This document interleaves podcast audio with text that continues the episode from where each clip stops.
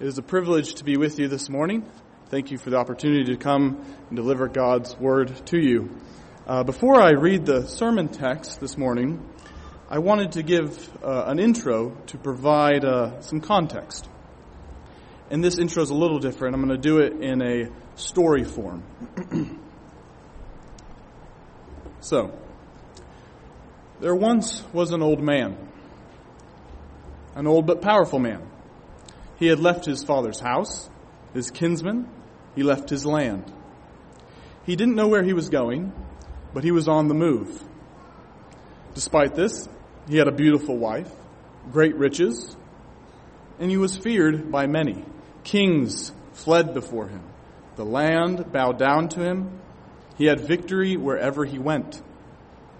And throughout all his wandering, he only added to his wealth and power.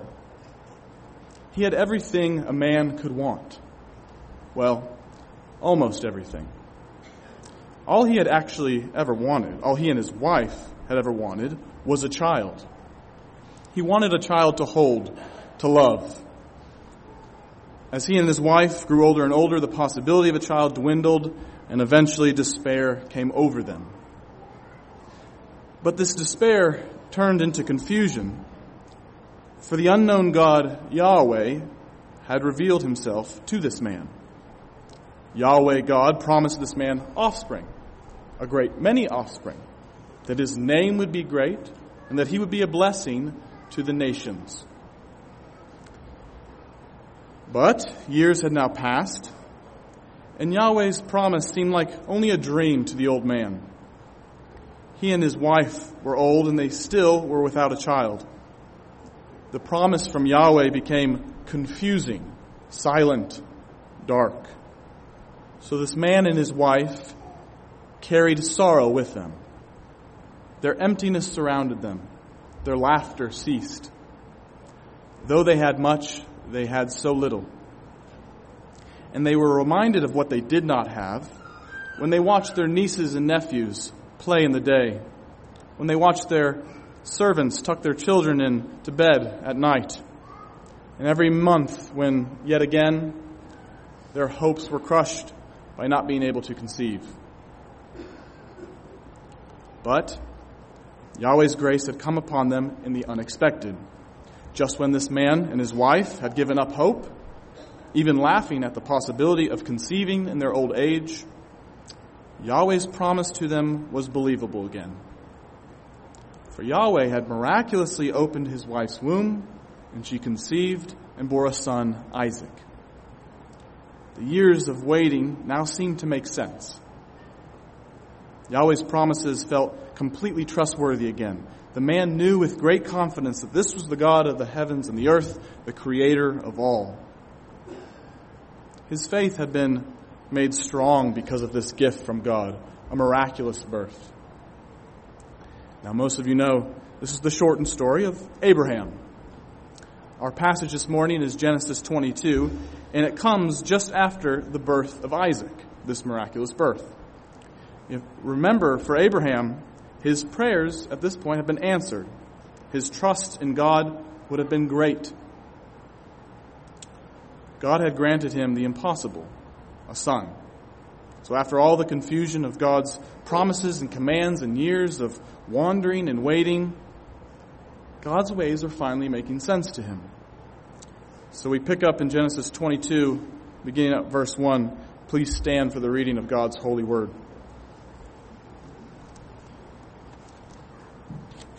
Genesis 22, beginning at verse 1. I ask that you pay careful attention to the reading of God's holy and infallible word. After these things, God tested Abraham and said to him, Abraham. And he said, Here am I. He said, Take your son, your only son Isaac, whom you love, and go to the land of Moriah, and offer him there as a burnt offering on one of the mountains of which I shall tell you. So Abraham rose early in the morning, saddled his donkey, and took two of his young men with him, and his son Isaac. And he cut the wood for the burnt offering, and arose and went to the place of which God had told him. On the third day, Abraham lifted up his eyes and saw the place from afar. Then Abraham said to his young men, more likely servants, Stay here with the donkey. I and the boy will go over there and worship and come again to you. And Abraham took the wood of the burnt offering and laid it on Isaac his son. And he took in his hand the fire and the knife. So they went both of them together. And Isaac said to his father Abraham, My father. And he said, Here am I, my son. He said, Behold, the fire and the wood, but where is the lamb for a burnt offering? Abraham said, God will provide for himself the lamb for a burnt offering, my son. So they went both of them together. When they came to the place of which God had told him, Abraham built the altar there and laid the wood in order and bound Isaac his son and laid him on the altar on top of the wood. Then Abraham reached out his hand and took the knife to slaughter his son. This is the word of the Lord. Amen. Let's pray. Heavenly Father, I ask for your grace now upon this message this morning, but also upon our hearts. Speak to us as you have just done in your word. In Jesus' name, amen. Please be seated.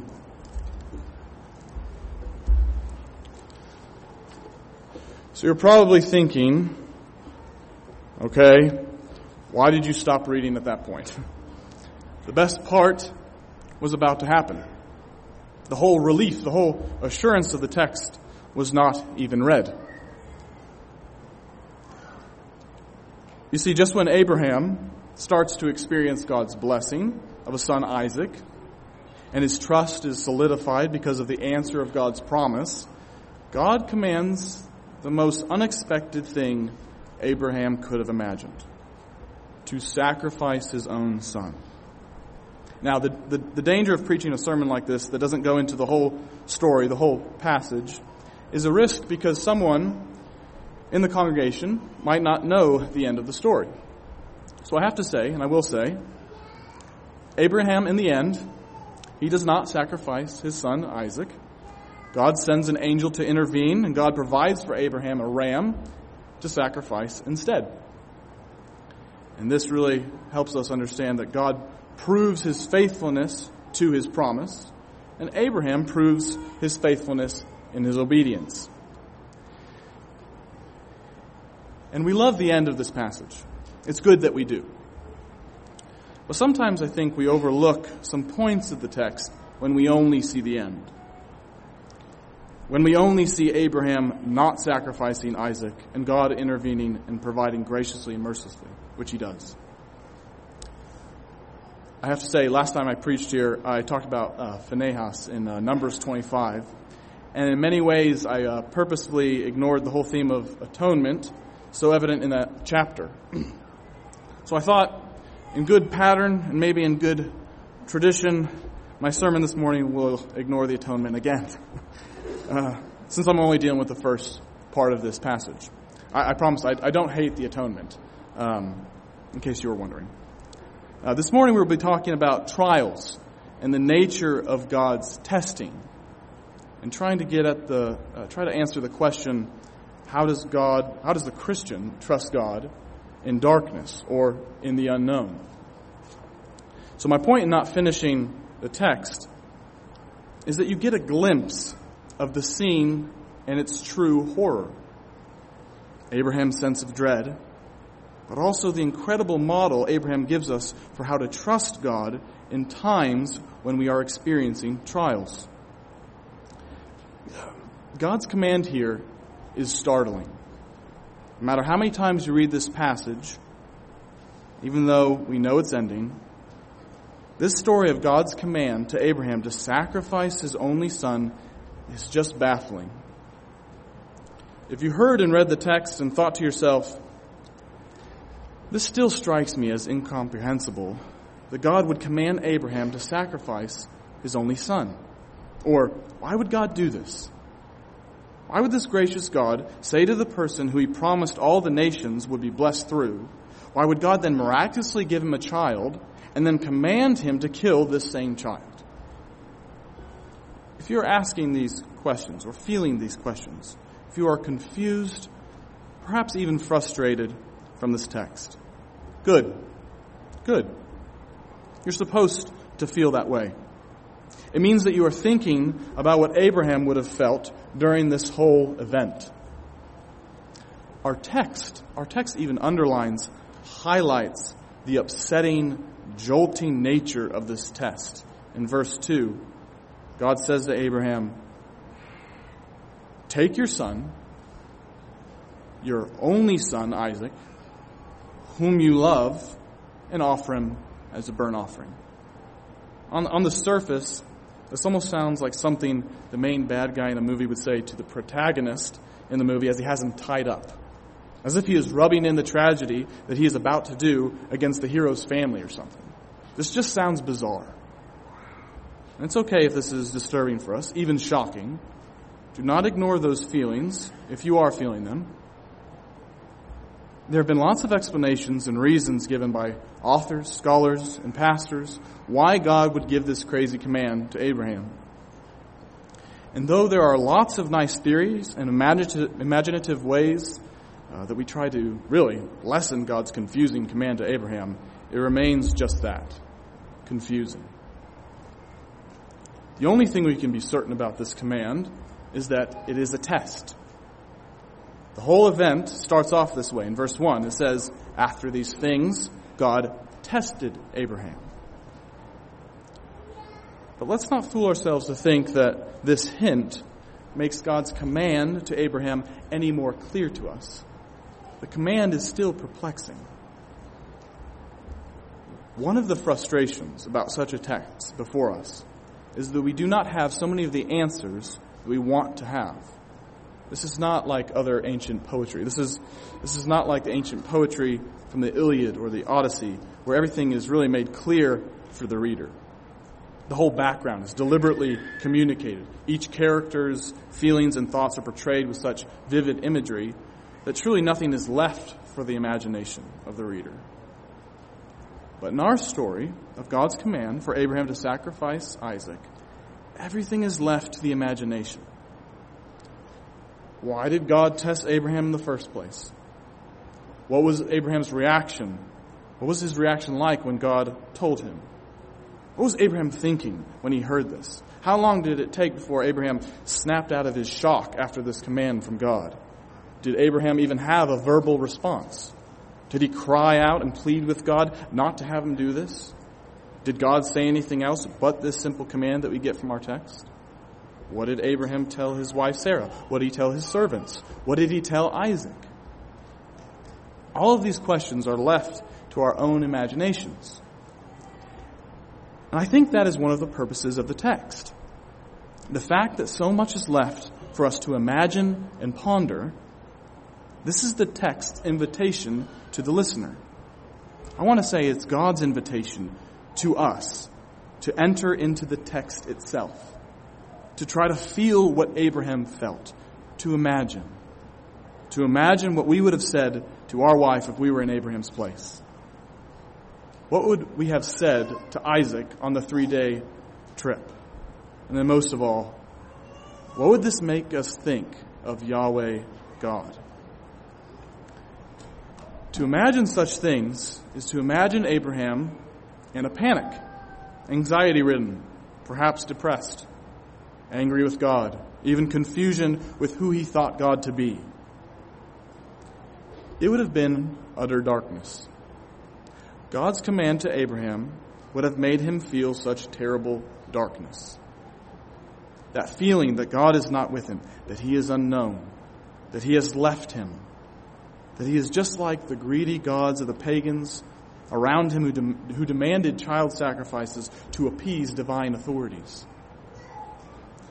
But what are we told that Abraham does? In verse 3, so Abraham rose early in the morning. He saddled his donkey. He took two of his young men with him and his son Isaac, and he cut the wood for the burnt offering, and arose and went to the place which God had told him. We are simply told that Abraham obeyed. All we can say is that Abraham trusted himself to the faithfulness and promises of God and obeyed God's voice.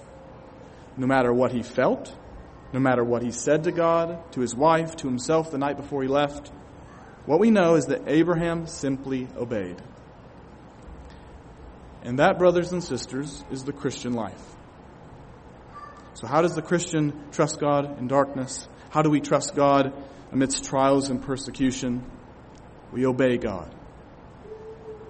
No matter the circumstances in our lives, no matter the constant injustices around the world that gives us puzzlement about God's control of all things, no matter the, the slander, the gossip, the hate that we experience in our individual lives with other people, even fellow Christians, God still calls us to obey Him. To obey Him, especially in the darkness we experience in this life. there was a Syrian monk around the 5th century who wrote under the pen name Dionysius. and Dionysius wrote extensively about the darkness of God. Now, this, this was not some attempt, this, I'll say it again, this was not some attempt to give God the authorship of sin and evil. That's obviously heretical. But it was the monk's exploration of the paradox of God and his workings in the world. In other words, this monk sought to explore how God works with his children in mysterious ways that they experience. Scripture is full of dark imagery in describing God's presence. Psalm 97 says, The Lord is king. Let the earth rejoice. Let the many coastlands be glad. Clouds and thick darkness are all around him. 2 Samuel 22 describes the event of David with God, and David says, Thick darkness was under his feet. And then later he says, He made darkness around him a canopy. So whether we like it or not, darkness and God's presence, darkness and God's actions are connected in Scripture. Oftentimes, this imagery is displaying God's wrath, His power, His mystery, but also God's testing. Another example in Scripture in Exodus 20 21, we are told the people stood at a distance while Moses drew near to the thick darkness where God was. And remember, Exodus 20, this comes right after God gives Moses and Israel the Ten Commandments. Earlier in the passage, it says, Now when all the people saw the thunder and the flashes of lightning and the sound of the trumpet and the mountain smoking, Mount Sinai, the people were afraid and trembled, and they stood afar off. And they said to Moses, You speak to us, and we will listen. But do not let God speak to us, lest we die. Moses says to the people, Do not fear, for God has come to test you, that the fear of him may be before you, that you may not sin. The people stood afar off, while Moses drew near to the thick darkness where God was. So the thick darkness of God in this passage has everything to do with God testing Israel so that they would not sin, that they would obey. The imagery of God in darkness is often a reminder that God's ways make the crooked straight, yes, but they also make things look crooked. God is light, but his ways feel dark. They feel unknown. He is the God of order, but he is also in the whirlwind. He is in the storm. He is in the plagues. He is in the flood. We must agree that yes, there is no darkness in God. There is no darkness in God. He is only good and true. No sin or evil is in God. 1 John 1 5 makes that clear. But we cannot escape the fact that God's ways often feel dark, meaning they are unknown to us. But not just unknown, God's ways can also be confusing and bizarre to us. They don't make sense to our minds. The Welsh poet Henry Vaughan once wrote, There is in God a deep but dazzling darkness.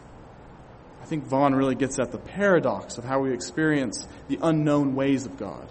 They are dark but dazzling. If you are not confused by the actions of God, well, then you probably think you know God a lot better than you do. If you are not sometimes baffled by the inescapable darkness you experience in this life, well, you probably have God too nicely contained in your theology.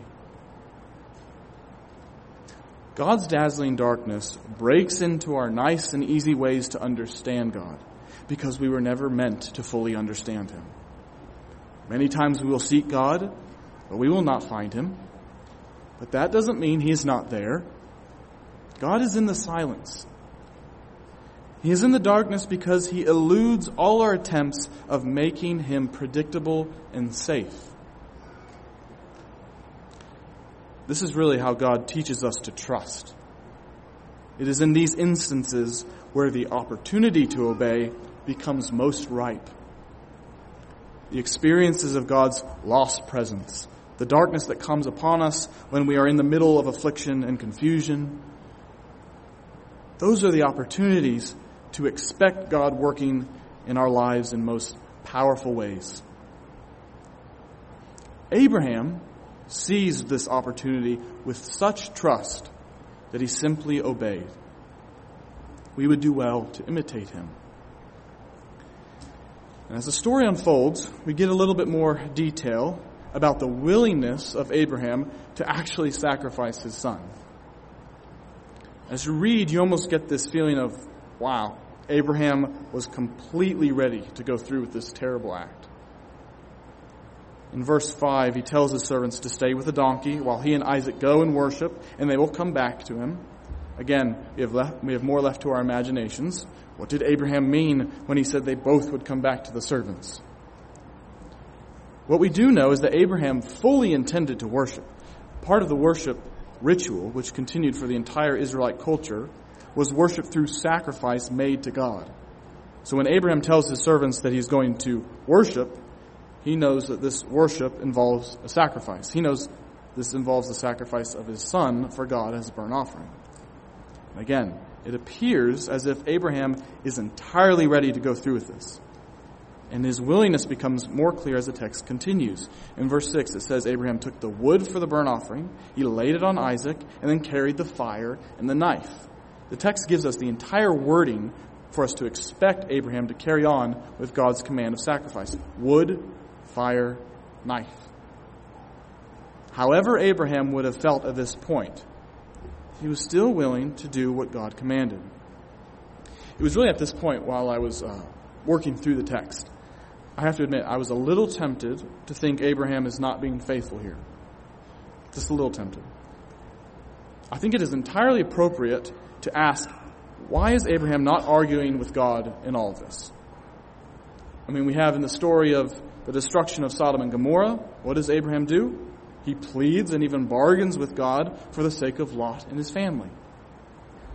We have elsewhere in Scripture, uh, such as the Psalms and Job, we have example of God's people crying out to God in anger and confusion for what he has done or what he is doing, arguing and wrestling with God, is painted in Scripture as an obvious human reaction sometimes a good thing to do, like Jacob wrestling with the angel.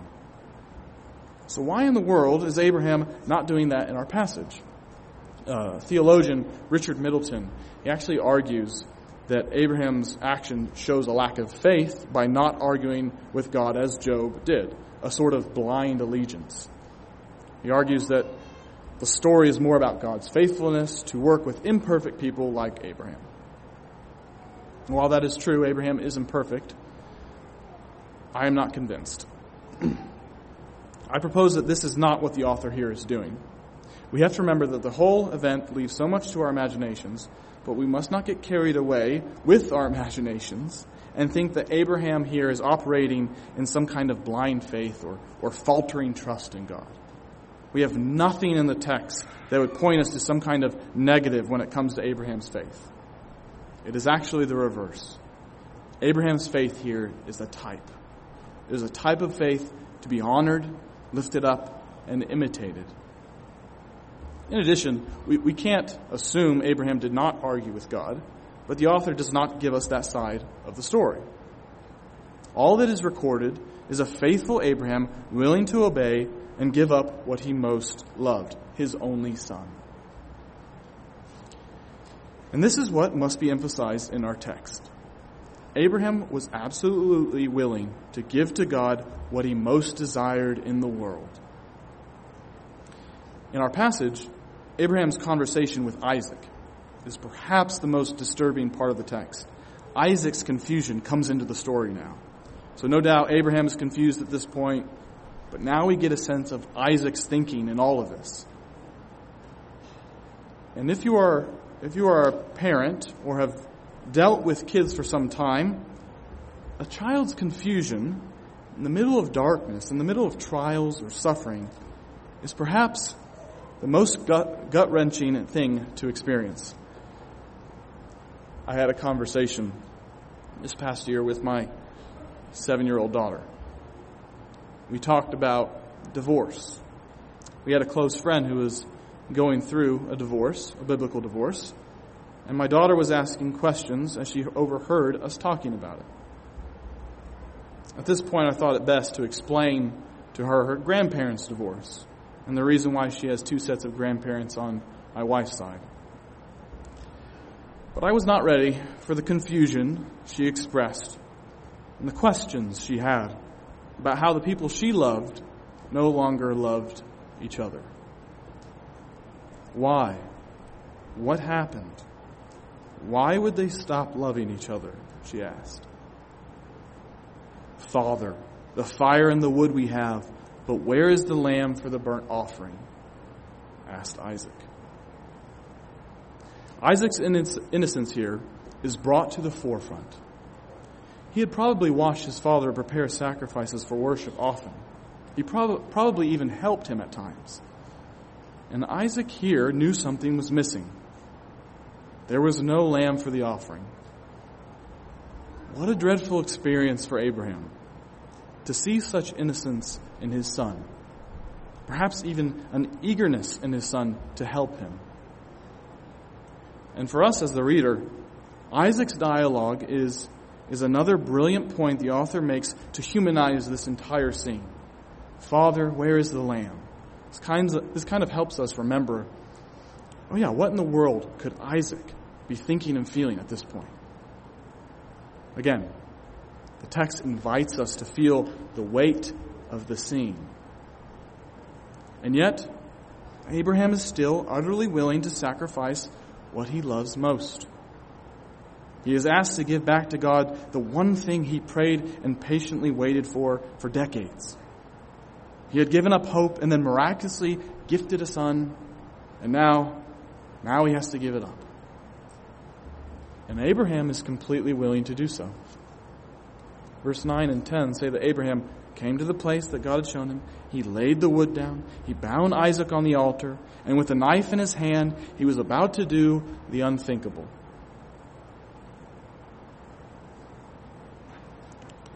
So, how does the Christian trust God in darkness? By willing to sacrifice what you love most. For some of us, and I feel like I am still on this journey, we need to ask ourselves what do we love? What are your loves that drive you? What are the things you hold most dear to you in this world? Could you give them up? Could you give them up for God? We really need to take some time to contemplate, to meditate with God and with others about our loves. And then ask bigger questions about sacrificing those loves. Can we do that? Will we sacrifice those loves if asked? I think, I think parents, including myself, uh, I often forget what it actually means to be given the blessings of children. Part of raising our, our children is preparing them to leave. Faithful parenting is about nurturing God's love and His law into their hearts for that time when you actually have to give them up. In one sense, your children were never yours to begin with. You want to talk about experiencing the darkness of God, the silence of God. Try thinking, let alone actually doing, try thinking about letting your daughter or your son out into this world, into the godless state of things as they are today, without you, without your guidance, without your presence. For many of us, that is a scary thought. Remember, Jesus at the end of Israel's story, our Lord does not tell his disciples to return. As Peter Leithart says, Jesus sends his disciples away saying, Get out of the house.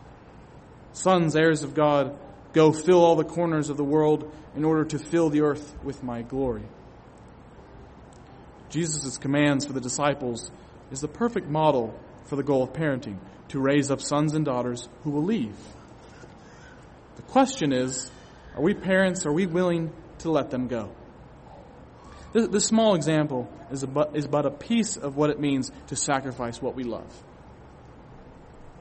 And if we do not practice the little sacrifices, daily giving up of our own desires for the sake of others, for the sake of holiness, how can we expect to make bigger, more important sacrifices that God commands us to make?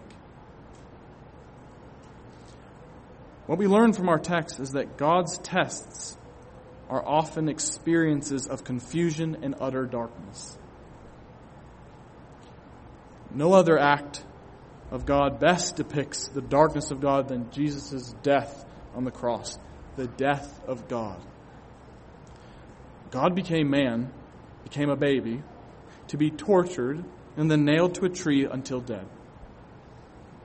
Imagine the utter darkness of that day. The day actually did go dark how inexplicably confused his disciples would be watching their friend, their master, the Son of God, die right in front of them. Imagine the darkness Jesus felt in the Garden of Gethsemane right before his death. His prayer to God the Father for another way. But what did Jesus do? Jesus simply obeyed God the Father and sacrificed himself for the sins of the world for us. From God's perspective, He sacrificed what He loved most His Son. You see, our, our assurance is not simply in the good things that happen to us. It is not just in answered prayer or only in the blessing, blessings we so often are given by God. Our assurance must also be in the darkness of God when we feel alone, when God feels distant, when hope seems lost. And if we remember well the stories of Abraham, Job, the psalmist, and the perfect trust of Jesus in his life and death, we will be ready to face the darkness and trust that we are not alone. And we do this by persevering through obedience and sacrifice, no matter what trials or tests are brought our way. For our God is in our storms, He is in our sufferings. These are His tests. And God's tests are most often the means He chooses to make our faith strong. Let's pray. Heavenly Father, it is a hard thing sometimes to thank you for your, for your trials for, for the silence that we often experience when we are in need, when we want to hear from you and we don't. So we ask, Lord, for your Spirit. We ask, Lord, that you would give us that trust. You'd help us through your scripture, through the stories, through, through people like Abraham that we read who obeyed, who obeyed and was willing to sacrifice because his trust was made sure by trusting you in silence. We ask, Lord, that you would, would help us see that the hard times, the trials, the tribulations, these are part of your testing. These are opportunities for us. These are opportunities for us to obey and to respond well for the sake of the gospel, for the sake of our own hearts, but for the sake of those around us. We ask these things in Jesus' name. Amen.